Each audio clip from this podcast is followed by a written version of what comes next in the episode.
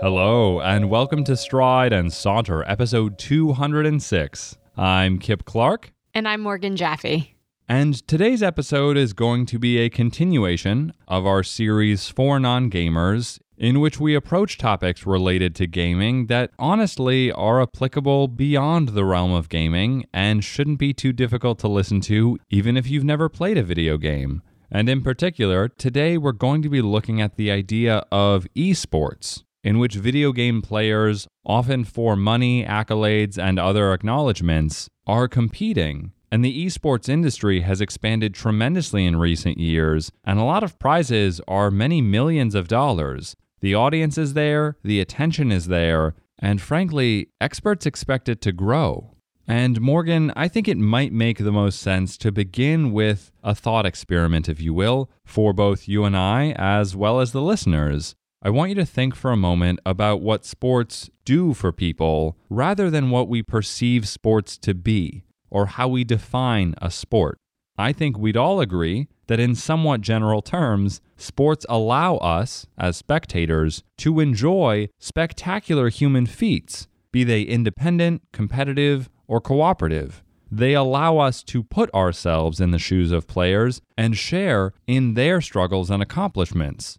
And although language is built upon boxes and borders to help us define things, I don't find it outrageous that the definition could expand to include gaming. To be honest, I agree with you. I think that when it comes to sports, we as spectators are there to watch. We're there to be entertained, and we're almost there to throw ourselves in emotionally. And a lot of the time, we're watching a game like baseball or hockey or basketball, something that we might enjoy to do, something we might do, in fact, in our free time, but that doesn't necessarily mean we could do it on a professional level. That doesn't mean we love the sport any less. That just means that we're having someone else do it, but we're still fully invested. And so I agree with you that video games are just as much a professional sport as quote unquote real sports. Because whether it's a video game or a traditional sport, it's something I might enjoy doing, but that doesn't mean I feel like I can be competitive enough to do it professionally. I can still have nostalgic memories and want to root for a team or a player, but that's different than saying, well, I'm also going to go and try to be on the field, or I'm also going to go and try to play this game. And so I think that video games and more traditional sports have a ton of similarities, but for some reason, video games aren't taken seriously. A lot of it is because they come with this stereotype. The article that you and I read, which we'll include the link to in our show notes, talks about how video games don't have the same stereotype that they used to have. It's no longer just a person playing in the dark in their basement. In the professional video game world, there's now a crowd, there's someone cheering for them. It's a more interactive experience. That might not be what mainstream America thinks of when they think of video games. The old stereotype might still be true. And because of that, I don't think people will take professional video games seriously anytime soon. Strange as it might be to hear coming out of my mouth, I'm glad that you reference stereotypes because that does help explain this rift between sports and so called esports. You mentioned the stereotype of gamers playing in the dark, and I also picture sports often being played, if not during daylight hours, under intense lighting where everything is fully visible. And on a primitive, almost evolutionary level, our associations with dark and light are pretty obvious, and we tend to stray away from anything or anyone that isn't properly lit. Another stereotype that I think sets the two apart is that sports, in many cases, are social. You might socialize with players you're playing against, even if the sport is a bit more independent, or if not, the obvious fact remains that many sports have teams. And while the same is true of esports, I imagine that most people, perhaps over a certain age, would hear about professional gamers and think, I'm going to reward someone with my money or advertising dollars for spending lots of time alone, potentially even being antisocial. And that's where I would step in and say that that's a misunderstanding, and that a lot of money tied to gaming currently actually operates through streaming sites like Twitch, where personalities will play games and very passionate viewers will tip them or donate, depending on your perspective, paying very clearly to watch someone play, and also engaging with them in a chat window alongside the gameplay footage. So it's not only a social practice, but in ways that athletes can't quite accomplish, there are a lot of gamers online who are thoroughly involved and invested with very massive audiences. At the end of the day, it's all just a niche.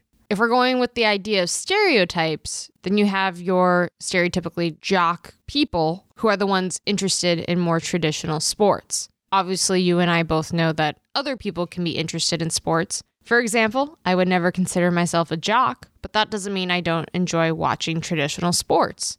In the same way, that stereotype still exists where people who aren't athletic or might be, dare I say, nerdy are more interested in video games. But that's not always true. There are many different types of video games. At the end of the day, though, it all exists with strategy. Whether you're doing a traditional sport and need to plan what sort of play you're going to make, or whether you're playing alone on a video game versus a competitor, there's still strategy to it. And I also feel like there are examples where someone may or may not consider something to be a sport. Is NASCAR a sport? Arguably yes, and arguably no. In the same way that video games have strategy in a traditional sport like basketball has a strategy, NASCAR also has a strategy. But in the same way, some may say video games can't be a sport it's just someone sitting there and clicking and moving a mouse. You could also argue that NASCAR is not a sport. It's someone sitting there and moving a steering wheel. But does that mean I can professionally do NASCAR? Absolutely not. I remember when I was in college, there was a Quidditch team, and it felt very silly to me. I had friends on it, and they would compete, and they did very well, but I never thought of it as being an actual sport. But why not? They were doing a lot of physical activity, they were running and throwing balls. There was strategy to it, but it felt too out of the norm to me to be considered a real sport. I imagine it's how people used to think of ultimate frisbee, which takes a lot of endurance and strength and planning. I don't know if newness is a factor here, but I imagine that with ultimate frisbee or Quidditch or video games, newness is probably a factor because it doesn't have that same history with it or nostalgia with it. Whereas someone might talk about going in the backyard and playing catch with their dad, you're not going to hear that as much necessarily with a video game. Video games tend to be seen as something for children, and I don't think that's fair. As someone who doesn't play video games regularly, but understands that they take a lot of skill, I don't think you can just say, well, this is something for kids. I think it can also be for kids, but T ball can be for kids, which isn't to say that baseball can't be. There's a lot of different ways that things can be considered sports. You're spot on to make reference to recency, and gaming, depending on how you define it, is less than a century old, which is not true of a great many sports. Hockey, for example, is many hundreds of years old, and so many people would say, well, there's no comparison there. Tradition makes something strong and is almost a chorus of approval across time. Many different generations agreed we should continue to play this and teach it to future generations, where some people might currently see video games as a fad or a trend, or as you said, something associated with children. And relatedly, I think one reason this question or topic would unsettle some people is because sports have typically been approached by and associated with masculine attitudes or personalities.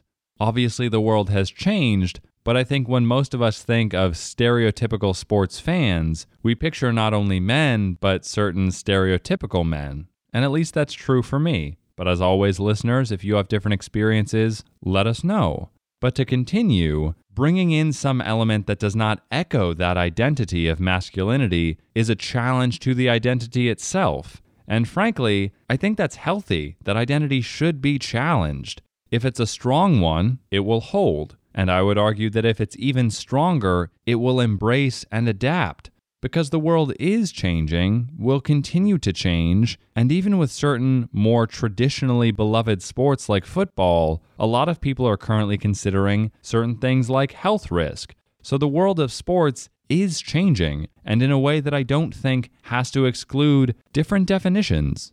I agree. When people think of and try to define a sport, it tends to be, again, what we traditionally think of as a sport. But sometimes it's smart to think outside the box. Because at the end of the day, yes, while someone who's playing baseball might throw and hit a ball, or someone playing basketball might pass and dribble and shoot, someone playing a video game is still going to have to do a set of steps in order to win, in order to compete, in order to be successful. It might not be what we typically think of, but there's still a set goal and certain steps you need to take to get there.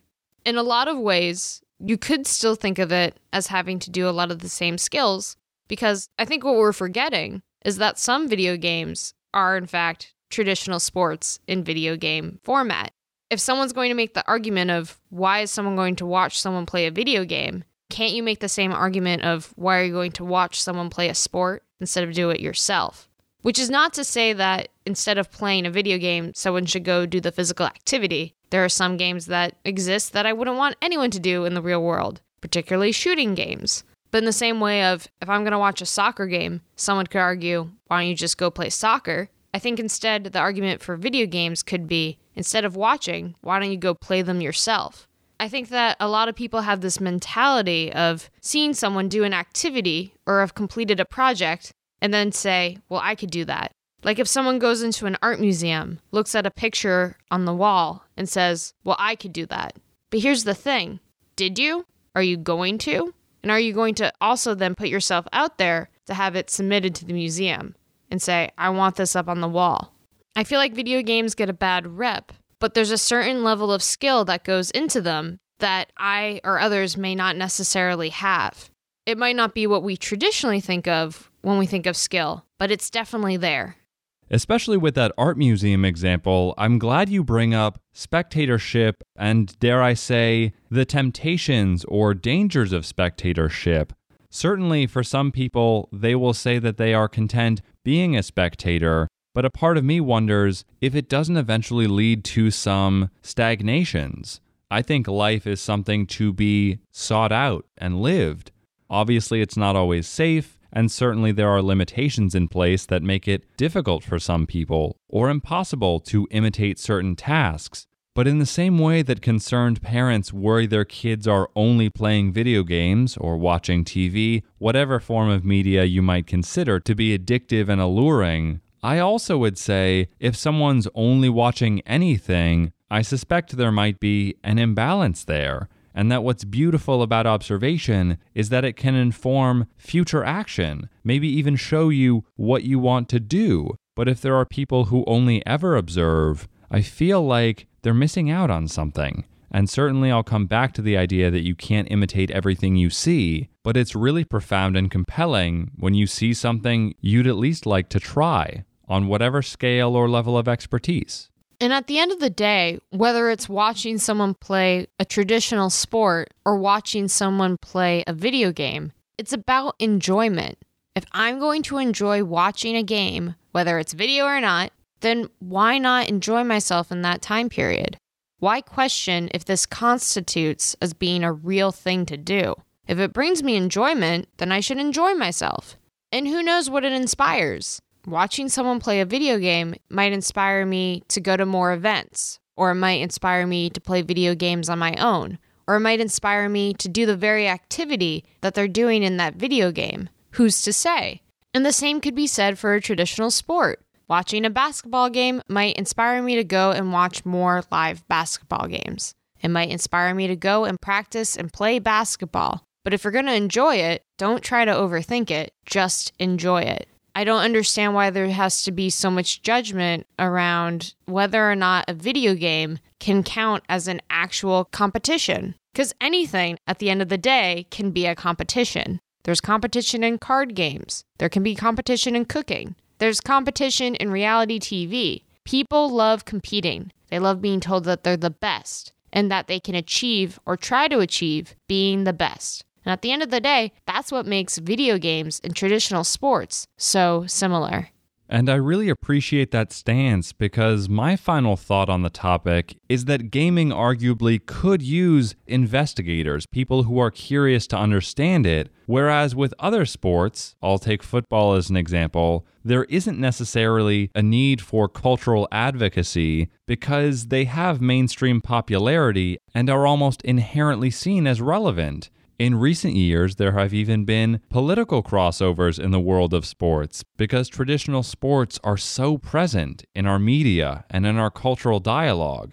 But that's not quite the case for gaming. And so ultimately, I'll be really interested to see if any listeners are convinced or particularly skeptical or anywhere in between. But before we conclude this episode, Morgan, what would you like the audience to think about further after listening to our conversation?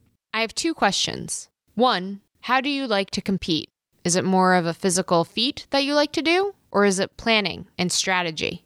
My other question for our listeners is Do you need skill in order to compete, and do you need skill in order to be competitive? And for this topic, I really only have one final point I'd like listeners to ponder on, and that is the relationship between money and what we think is legitimate. Certainly, we often look at people that way, but if esports wasn't currently a market worth millions, would you as a listener consider it less legitimate than other sports? And conversely, would you enjoy some of the sports you might watch on TV if they didn't have the advertising or production budgets that they currently do? Do you think that affects the way you enjoy those sports that you could arguably play, as Morgan had said, or even watch on a much lower budget? But as always, we want this to be a conversation among, not simply a conversation between. Ours are only two voices, and we're certainly not the only two people who exist in this at times competitive and playful world, so we'd really love to hear from you. You can find us on Twitter or on Facebook. You can also email us via strideandsaunter at gmail.com. And if you enjoyed this episode, consider subscribing to the show as well as supporting us on Patreon where in exchange for your support, you'll receive exclusive perks like bonus episodes. And as always, we thank you very much for listening, and from thought to word and voice to ear, this is Kip Clark signing off. And I'm Morgan Jaffe. See you next time.